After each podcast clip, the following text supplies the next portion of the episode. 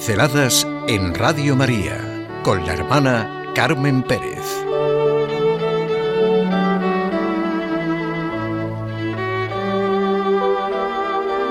El camino del amor. El don siempre prevalece sobre la prohibición. Es verdad, ¿eh? solo se crece desde lo positivo. Siempre el don ha de prevalecer sobre la prohibición. De una manera muy gráfica se nos explica en el comienzo del Génesis el error que es vivir de tal manera que la prohibición prevalezca sobre el don de Dios. Dicho de una manera más inmediata para nuestra cultura, convertir la religión, la moral, en prohibiciones, en normas exteriores a la condición humana. El no vivir y actuar desde lo que realmente nos corresponde, lo que corresponde al ser humano, que es enterarnos del don inmenso del amor gratuito de Dios, la afirmación que cambia la vida. Hemos conocido el amor que Dios nos tiene y hemos creído en él. El don ha de prevalecer sobre la prohibición. De esta evidencia que para muchos de nosotros ha podido pasar desapercibida, entre los judíos se ha hablado desde siempre. El Señor ofreció todos los frutos y solo dijo, no comáis el árbol del conocimiento del bien y del mal. El ni lo toquéis es un añadido. El rabí ya enseñaba, no hagas la cerca más importante que la cepa, y evitarás que cuando caiga arranque la planta. Y es lo que corrientemente nos pasa para que la prohibición agosta la vida, la asfixia y mata. Las normas, la moral, la religión vividas como algo exterior, y que nos impide lo que es realmente nuestra autorrealización y felicidad, no es bueno. La mujer, en el Génesis, se deja llevar a su terreno y también el hombre. Interpretan lo que les ha dicho Dios. No escuchan desde su interior lo que realmente les ha dicho Dios, a lo que están llamados, a su imagen y semejanza con Él. Hacemos las cercas más importantes que las cepas, son impresionantes los primeros capítulos del Génesis para comprendernos a nosotros mismos, para comprender lo que es don, lo que es exigencia en ese don y como contraposición lo que es mentira, lo que es interpretación no correcta.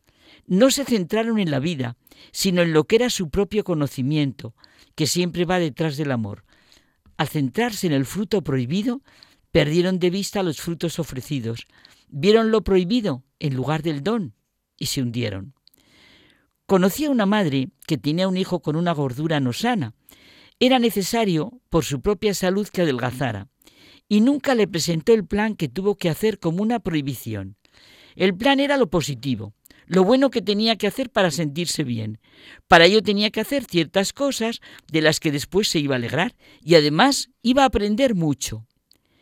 Este chico lo aprendió tan bien que él ahora presenta a todos sus hijos como un don, desde lo positivo, el esfuerzo, el no hacer determinadas cosas, el no dejarse llevar por tanta propaganda que le grita de todas partes, lo que algunos llaman prohibiciones. Eso es para conseguir lo bueno. Una hija suya dice que su padre les ha comunicado, de manera que se toca y palpa, lo rica que es esa actitud de la que están convencidos y que es la piedra de toque de la libertad. En casa dice ahora, todo se decía desde lo positivo. Es lo que ocurre con las normas de tráfico. No pueden ser prohibiciones que impidan circular, todo lo contrario, han de ser para circular mejor. Este es el camino del amor, el camino en el que se exclama, como decía una amiga, qué placer vivir así. Lo que he aprendido de esa familia significa una línea de conducta. El don siempre prevalece sobre la prohibición, la gracia recibida, el don, el bien, la propuesta hecha, excede a lo prohibido, a lo que impide la realización de algo. En concreto, en mi vida personal, es el don lo que ha de prevalecer sobre la prohibición. El don ha de entenderse como aquello cuya realización es lo que da alegría. Solo el conocimiento del don, del bien, de la gracia, del amor de Dios es motivo de alegría. El don como algo vivo, como algo que me afecta totalmente. Decir que el don prevalece sobre lo prohibido es una actitud de la vida entera, es una disposición de ánimo que adquiere fuerza en todo. Esa es la grandeza de la religión judío-cristiana, ya desde el comienzo de lo que llamamos historia de la salvación. No se puede vivir desde la prohibición porque no tiene sentido. No tiene sentido una religión negativa, ni tampoco una moral negativa. Solo se puede pensar en una realización personal desde lo positivo, desde lo que hace crecer, desde lo que tiene vida. La primera desviación se produce cuando lo negativo llega a ser más central que lo positivo, cuando la prohibición prevalece sobre el don de Dios, sobre la propuesta, la llamada a ser, la llamada a vivir.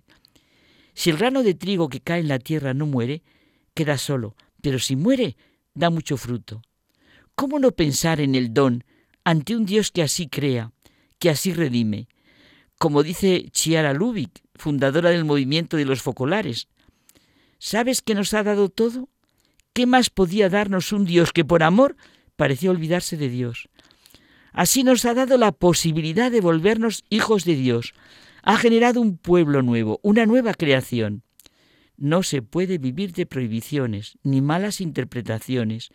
Todos anhelamos una interpretación de nuestra vida desde lo positivo, desde el don, desde la gracia, que así ha redimido nuestros errores y mentiras, que así nos ha recreado. ¿Esto es vivir en el amor de Dios?